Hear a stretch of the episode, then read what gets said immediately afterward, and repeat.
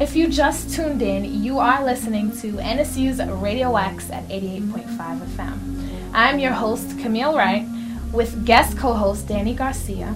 And our wonderful guests today on the Information Exchange are Karine Hutchinson, Dr. Dolores Smiley, and Terry Morrow, discussing their work on the Colloquium on Rwanda genocide. So let's um, get back to the genocide. Can you please give our listeners just a brief overview, not about the program, what is it about, and that's going on on Thursday? What's in place? What events are going on? Who's coming to speak? Sure. Um, as you stated, uh, Thursday, March 30th, from 11 till 2 here at Nova, we'll have uh, in the Knight Auditorium, Carl DeSantis building, the uh, colloquium to address the Rwandan genocide. On the program, we will be having uh, Farquhar faculty uh, member, Dr. David Kilroy, and he will be speaking on the background a little bit of uh, genocide in general. We also have um, Dr. Julia Cheaton from the Graduate School of the the School of Humanities and Social Sciences, and she'll be talking about the importance of hearing people's stories. And following that, we will have uh, survivors coming in to speak, survivors of the 1994 Rwandan genocide, Mr. Amy Munyo and Ms. Marie Jose Maria Katete. We also have coming from the UN to give the UN perspective on the genocide, Mr. Um, Jose da Silva Campino, and uh, the Rwandan ambassador to the United States, uh, Dr. Zach Nsenga, will also be speaking on the post-genocide uh, era of Rwanda. And uh, the analysis, final analysis will be done by um, Dr. Mark Davidheiser, who's an assistant professor of the conflict resolution and anthropology. He's, um, I'm sorry, let me rephrase that. Dr. Mark David Heiser, he's an assistant professor of conflict resolution and anthropology over at the graduate school, um, SHSS. So these are, that's a lineup pretty much of the uh, program. Know, Dr. Smiley, you mentioned a bit, a, a little bit of whoever comes out to the forum, you feel that they should take action and they should go ahead. What else do you hope for the audience to gain from going to the forum? Well, again, it's the awareness, and I'm hoping that out of that audience, we will find uh, some people will come forward to say, uh, What can I do to help? And because we are not looking at this, as I mentioned uh, earlier, as a one time affair, we want to get those people together and to start to um, brainstorm, if you will, on ways that we can uh, put activities together, maybe revise curriculum, uh, look at various ways that we, as NSU employees, in whatever capacity that we find ourselves, what contribution we can make. And going off of that, you know, you're asking people to, or you're hoping people will be involved. What prompted you guys to throw all of your efforts into Kareem's passion?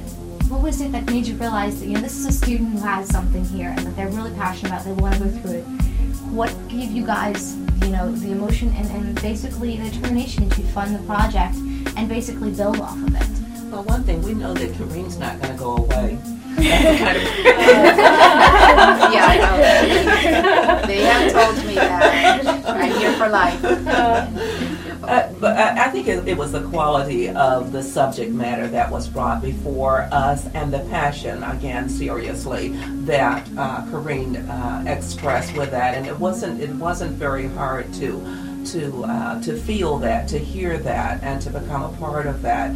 And then with this, I, am looking a little bit further uh, from just this this passion uh, is to how broadly can we embellish this and what will it what impact will it have on the NSU community on the community at large on the world? Because we're thinking global here.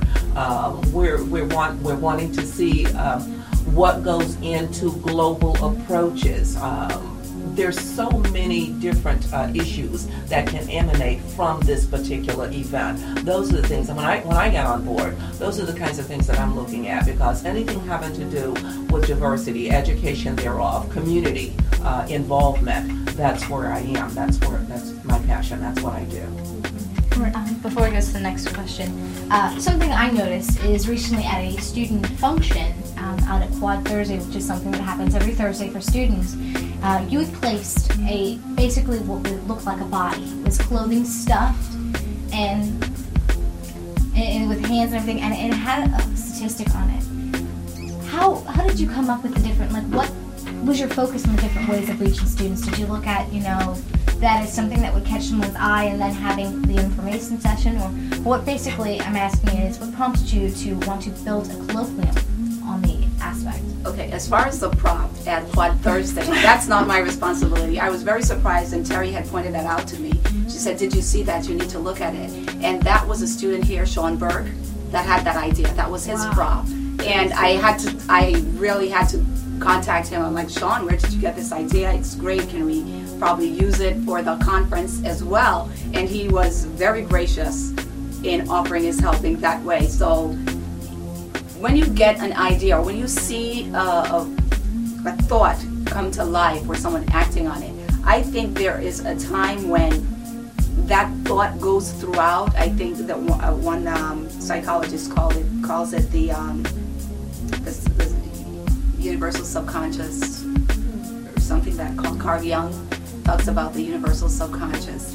And it's basically people having thoughts that are similar around a period of time. NSU undergrad this year, they're addressing the good and evil theme.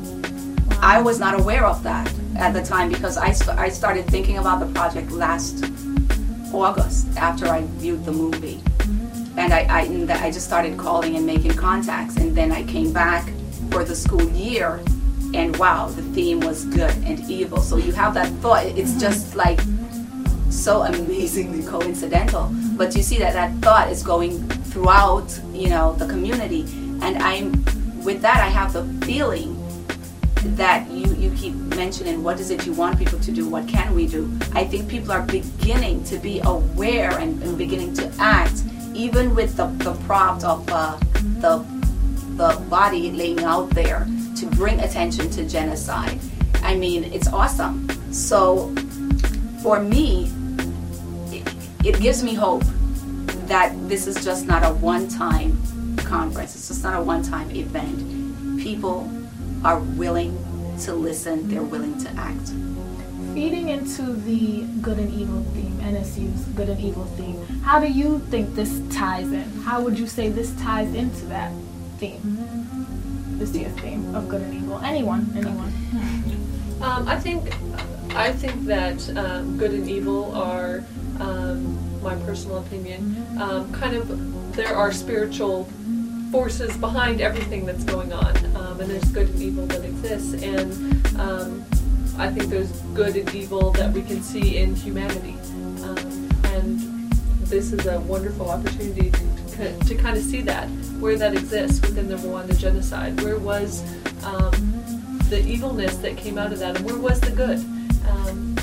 Yeah, so I think that And it forces us to think, to analyze, um, just throwing out the concept good and evil existing simultaneously within our society.